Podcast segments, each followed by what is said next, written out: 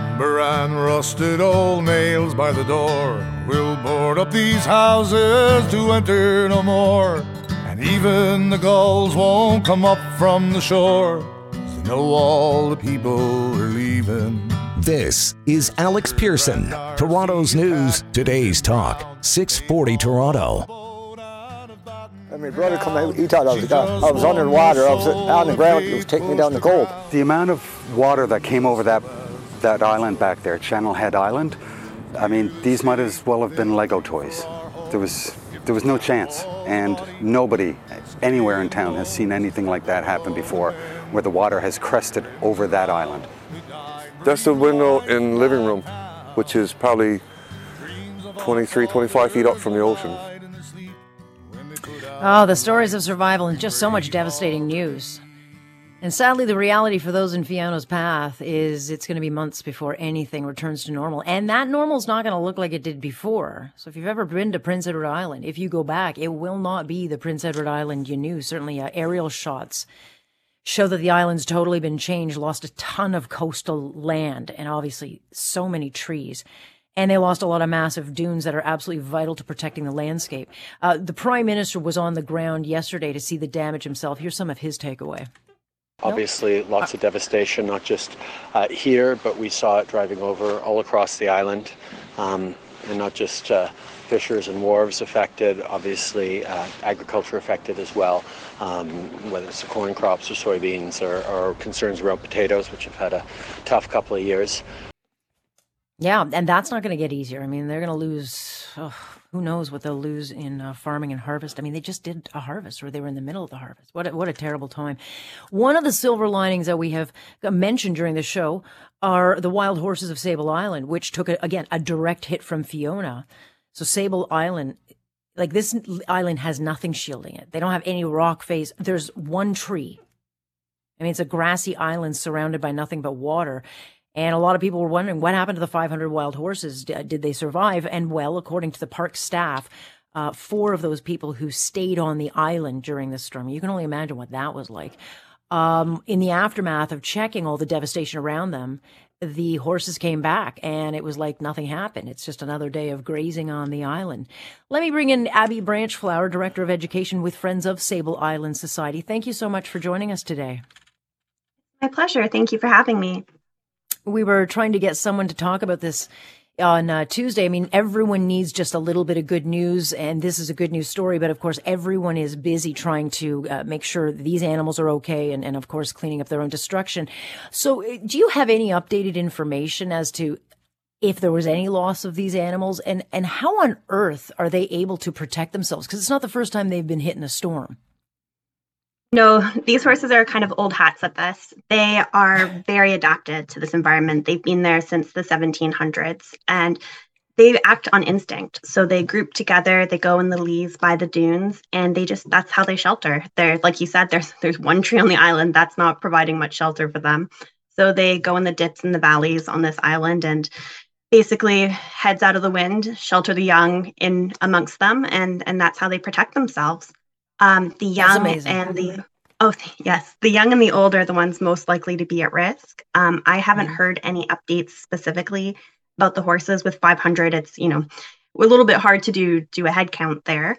Um, but I do know that as a whole, the population has just been acting normally since then.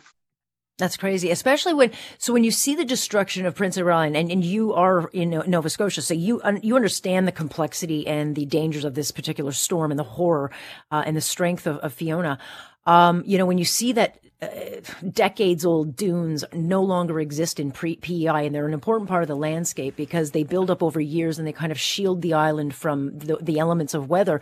Those are all gone, and so you have to wonder on Sable Island, uh, where did these animals hide, and did any of their dunes survive, or is the whole island now just flat? And did the one tree survive?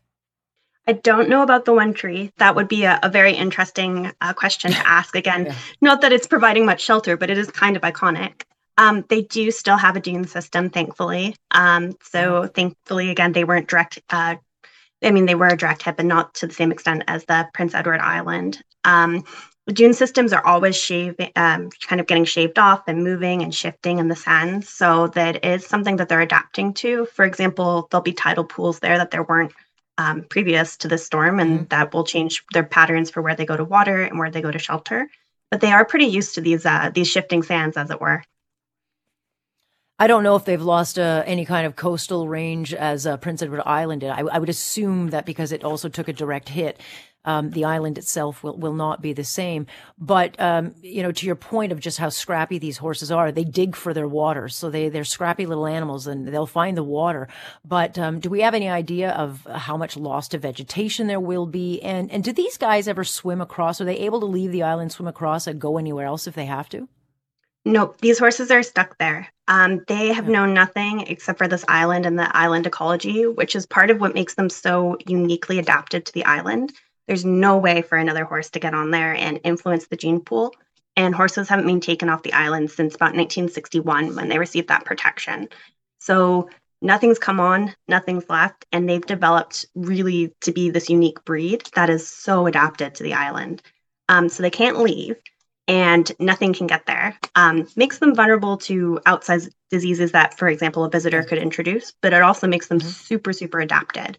So they eat that marram grass, which is mostly what's, uh, I think it's a third of the island covered by that grass. Um, but they'll mm-hmm. also eat other things like beach pea and sandwort, even algae that um, comes up on the island. So on the beach, sorry, like it's not not very appetizing stuff, but they're they're survivors for sure.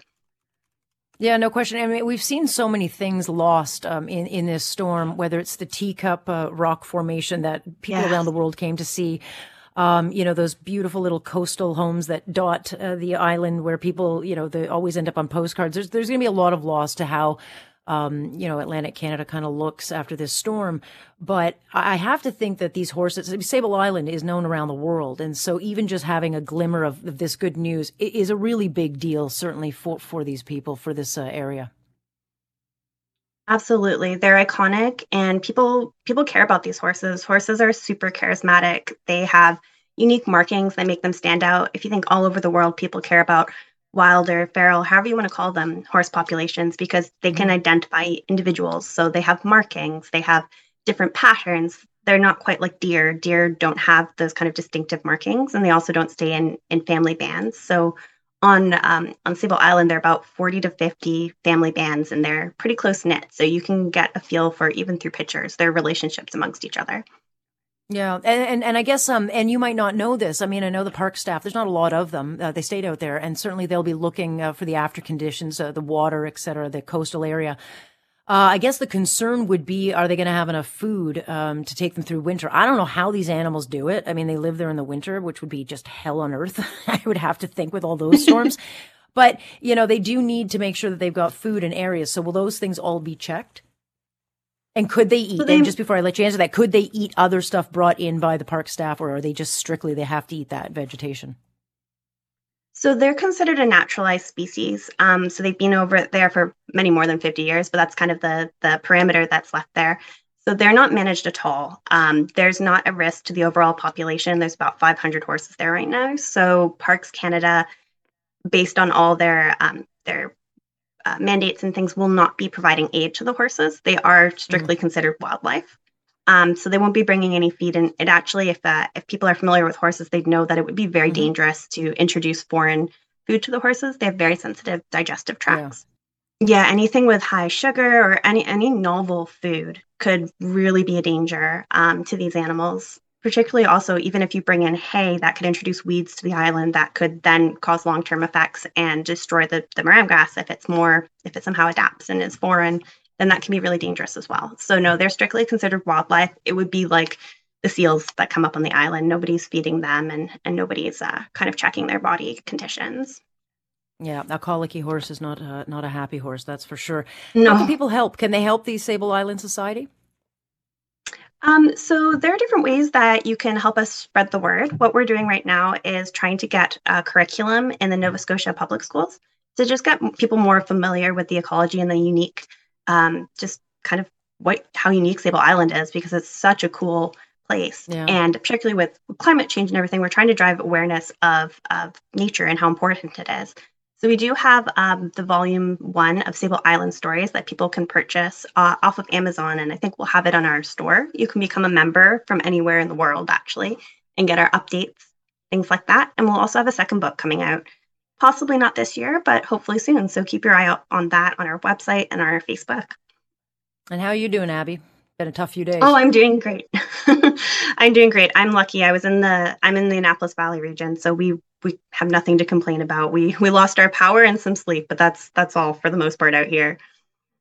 Good to hear. Well, I know uh, the region's been through a lot, so if we can just share a little bit of good news, uh, we'll take it. And these horses, I think, provide that. Very much appreciate your time on this. Yeah, absolutely, and I appreciate the interest. Absolutely. That is Abby Branchflower. She's with the uh, Friends of Sable Island Society. It's such a neat, neat story. Such a uh, amazing that these animals can survive what they do. But they will give, I think, a lot of peace of mind to the locals who have just lost kind of everything they know around them. So if we can keep something normal, that is a good thing.